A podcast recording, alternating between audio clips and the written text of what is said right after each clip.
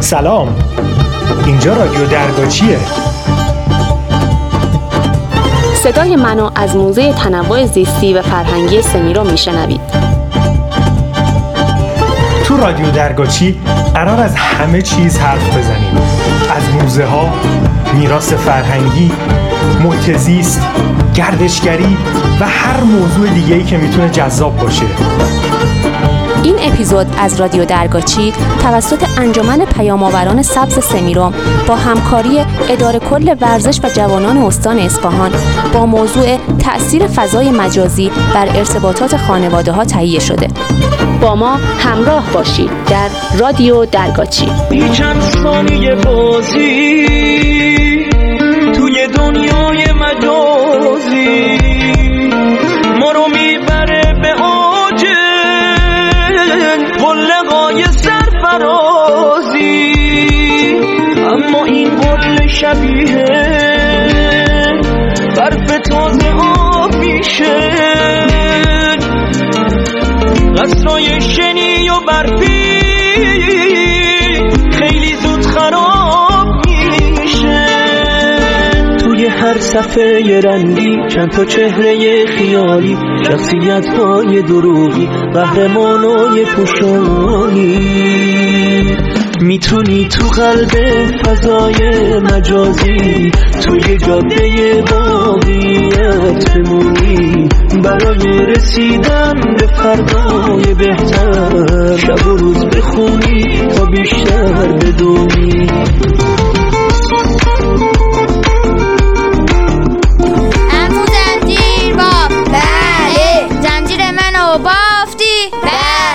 پشتکو انداختی؟ بله. بابا اومده. چی آورده؟ نخوچی کشش. با صدای چی؟ با صدای گربه. امان از دست دنیای مجازی. یکی چت میکنه، اون یکی بازی. یکی عکساشو تو لنزور میذاره، یکی تعداد لایکاش بیشماره. یکی معتاد شده آروم نداره، از بس که صبح تا شب کامنت میذاره. همه حرفا قشنگ و شیک اینجا، یکی شاید بندازه تیکه اینجا. میگم من با تو اینجوری نمیشه، همش تو وایبری، پس درس چی میشه؟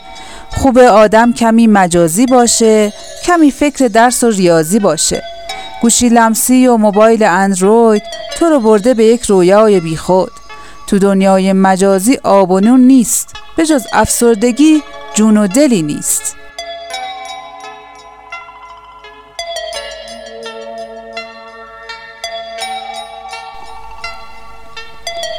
سلام، سلام، سلامی به گرمی آفتاب، به زلالی آب. سلام به همه شنونده های خوب رادیو درگاچی. شعری که براتون خوندم از شاعر خوبمون غلام حسین شورمیج بود. نمیدونستم چطوری موضوع بحث امروزمون رو شروع کنم که یهو چشمم به این شعر قشنگ افتاد. پس گفتم چی بهتر از این که موضوع بحث رو با یه شعر شروع کنم. دوستای خوبم، بیایید امروز با هم به یه سفر بریم. سفر تو زمان. میخوایم با هم بریم به 20 سال پیش، اون روزه که نه موبایلی بود و نه شبکه‌های مجازی. ببینیم خانواده‌ها اون موقع‌ها بدون موبایل و اینترنت چطوری زندگی می‌کردن؟ بچه‌ها چیکار می‌کردن؟ شبا حوصله‌شون سر نمی‌رفت؟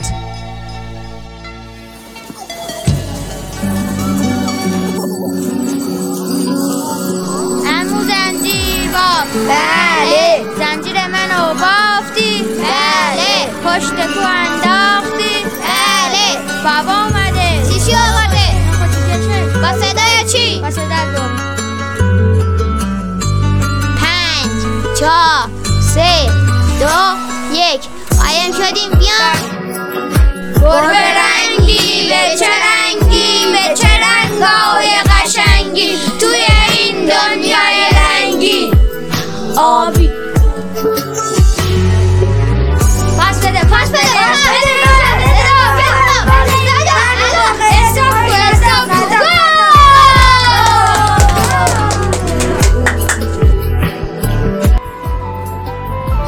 یادتونه یه قل و قل بازی میکردیم؟ خاله بازی، عروسک بازی، وسطی، تیله بازی. روزای جمعه ساعت 2 یادتونه؟ همه پای تلویزیون مینشستیم تا فوتبالیسته و دوقلوهای افسانه‌ای رو ببینیم. شبا همه دور هم جمع میشدیم و با هم سریال تماشا میکردیم. شبای زمستون همش میرفتیم شب نشینی یا برامون مهمون میومد. تمام مدت با هم حرف میزدیم و بچه‌ها با هم بازی میکردن. خب کم کم سفرمون تموم میشه و برمیگردیم به زمان خودمون. این روزا دیگه سر صدای بچه‌ها تو کوچه نمیاد. اصلا بچه‌ها نمیدونن عمو زنجیر باف کیه، گربه رنگی کیه، گل کوچیک و وسطی بلد نیستن. یه قلدقل کلا فراموش شده. بچه‌های حالا یه گوشی دارن و یه گوشه دنج تو خونه. دیگه شب نشینی‌ها کم شده، احوالپرسی اینترنتی شده، سریال دیدن‌های شبا دور هم کم شده. هر کی یه گوشی موبایل میگیره دستشو، کلیپ‌های اینستا رو میبینه و میخنده بدون اینکه به بقیه توجه کنه.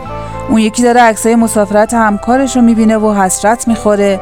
اون یکی هم عکسای تولد دوستش رو نگاه میکنه و پیش خودش میگه حتما مامان بابا منو دوست ندارن که تولد اینجوری برام نمیگیرن. خلاصه وقت خواب میشه و اعضای خانواده بدون اینکه کلمه‌ای با هم حرف زده باشن میرن تو اتاقشون که گوشی به دست به خواب برن. یکم بشینید با خودتون فکر کنید ببینید چند ساعت تو شبانه روز از شبکه‌های اجتماعی استفاده می‌کنید. مجازی یه جور امتحانه، یکی دود میشه و یکی جا بدونه، ولی زندگی تو با انتخابه، میشه عاقلانه میشه عاشقانه. با یه جستجو میرسونی خودت رو به یه عالم هم میتونی یه دنیای سالم بسازی برای جوانای تو خانواده. میتونی تو قلب فضای مجازی توی جاده باقیت بمونی برای رسیدن به فردای بهتر، شب و روز بخونی تا بیشتر بدونی. میتونی تو قلب فضای مجازی توی جاده باقیت بمونی برای رسیدن به فردای بهتر، شب و روز بخونی تا بیشتر بدونی.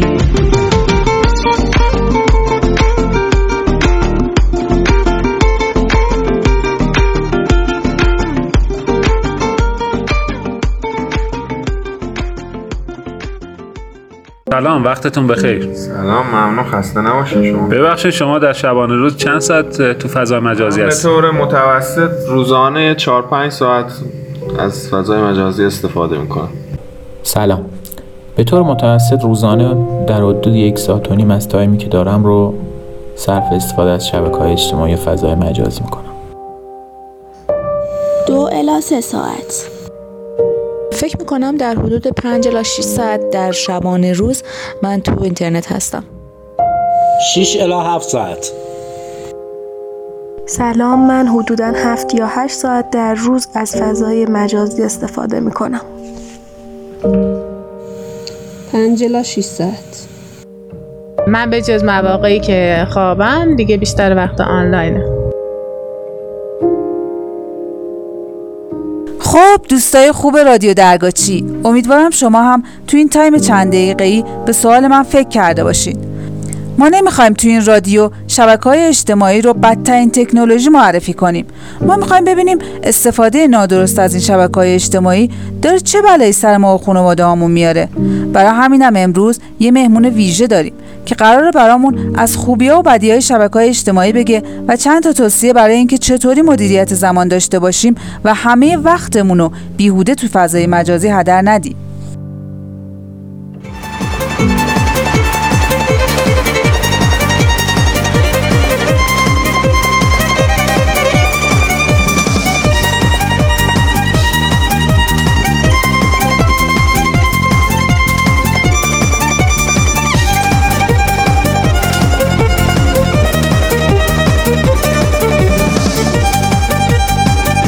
الان وقتشه که به مهمون عزیزمون خانم پیرمرادیان سلامی بدیم و حضورشون رو تو محفل گرم رادیو درگاچی خوش آمد بگیم.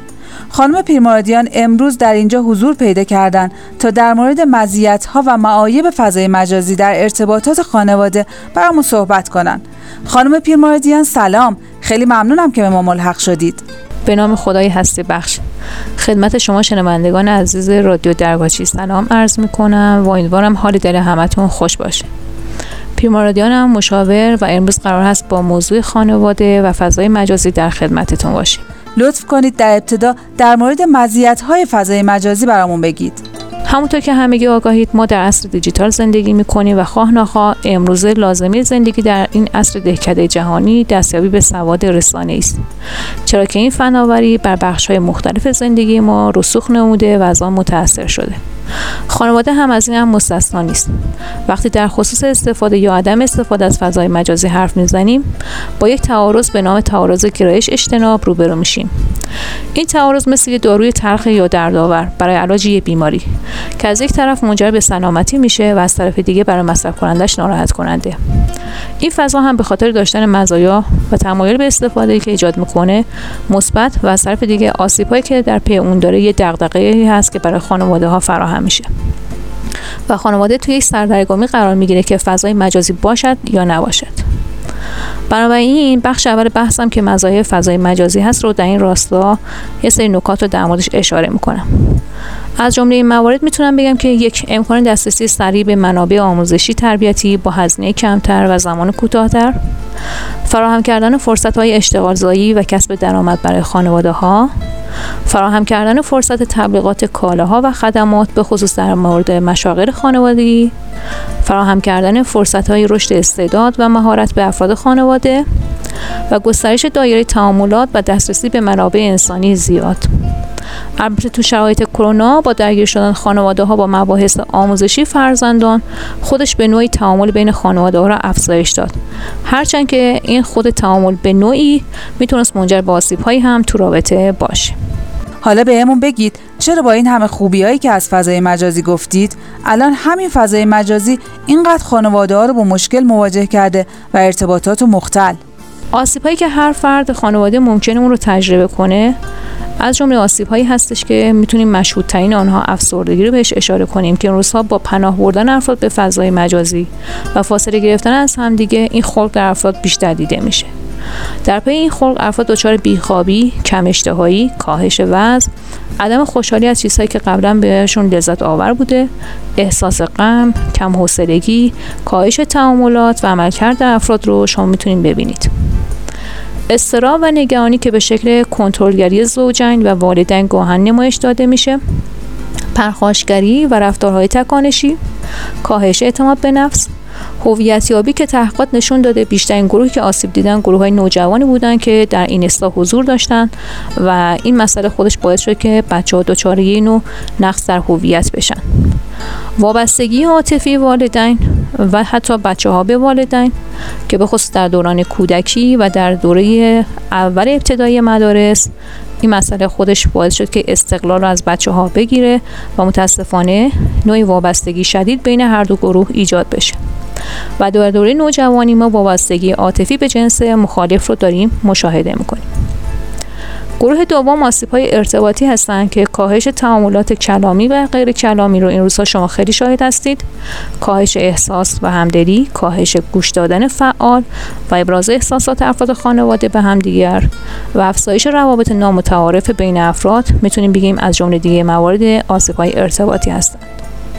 گروه سوم آسیب‌های خانوادگی که هم از اونها میتونیم به تغییر ارزش‌ها، از بین رفتن منبع قدرت در خانواده، از بین رفتن مرزها و قوانین خانوادگی و کاهش احساس مسئولیت رو نام ببریم.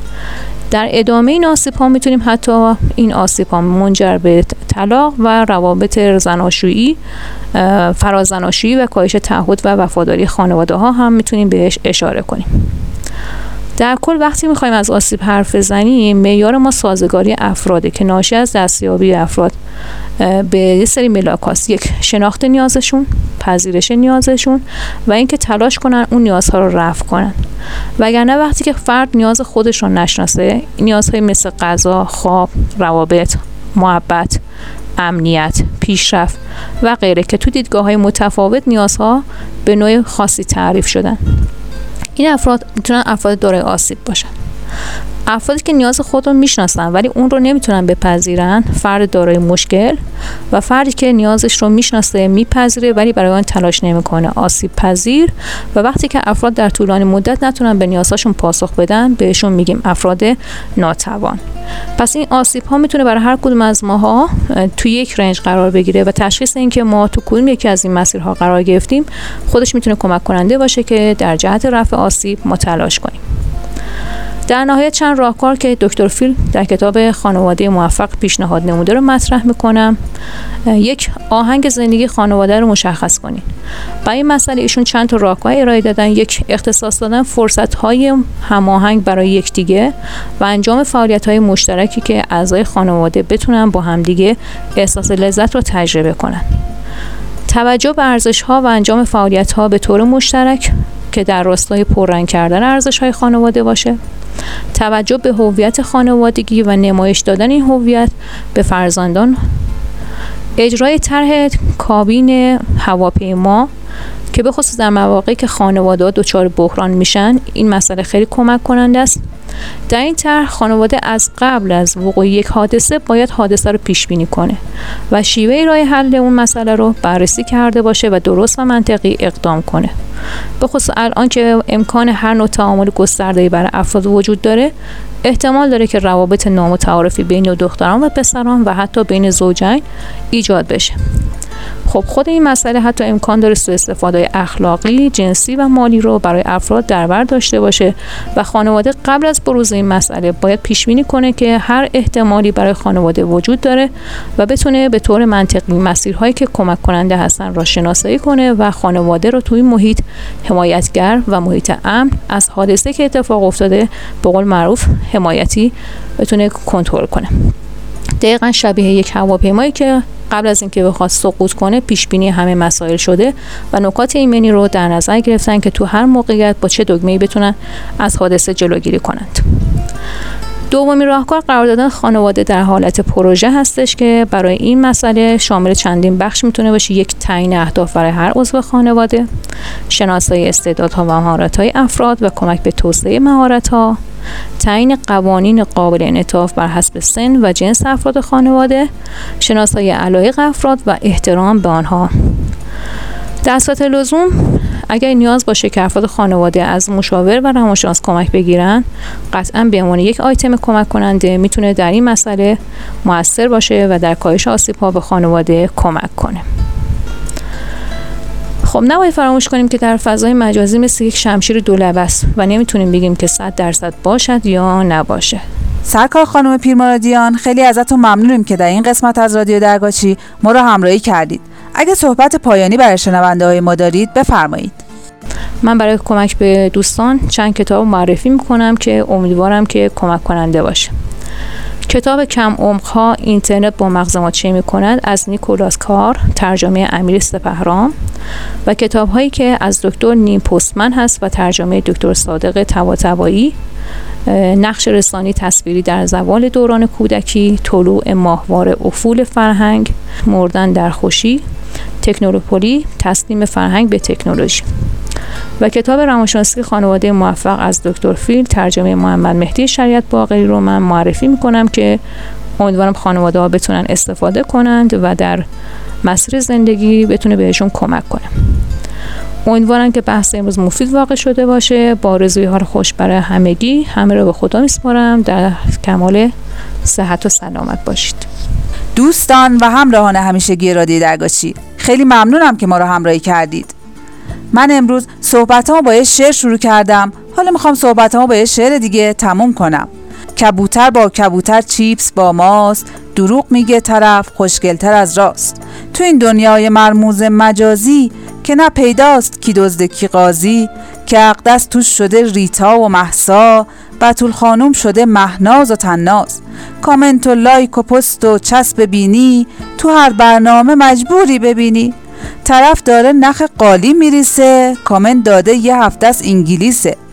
طرف بیش از یه سال یار با ماست، میگفت سولماز اسمش شکل پریاست. پریشب تازه فهمیدیم آقاست، کبوتر با کبوتر چیپس با ماست. شاد و خرم و واقعی باشید.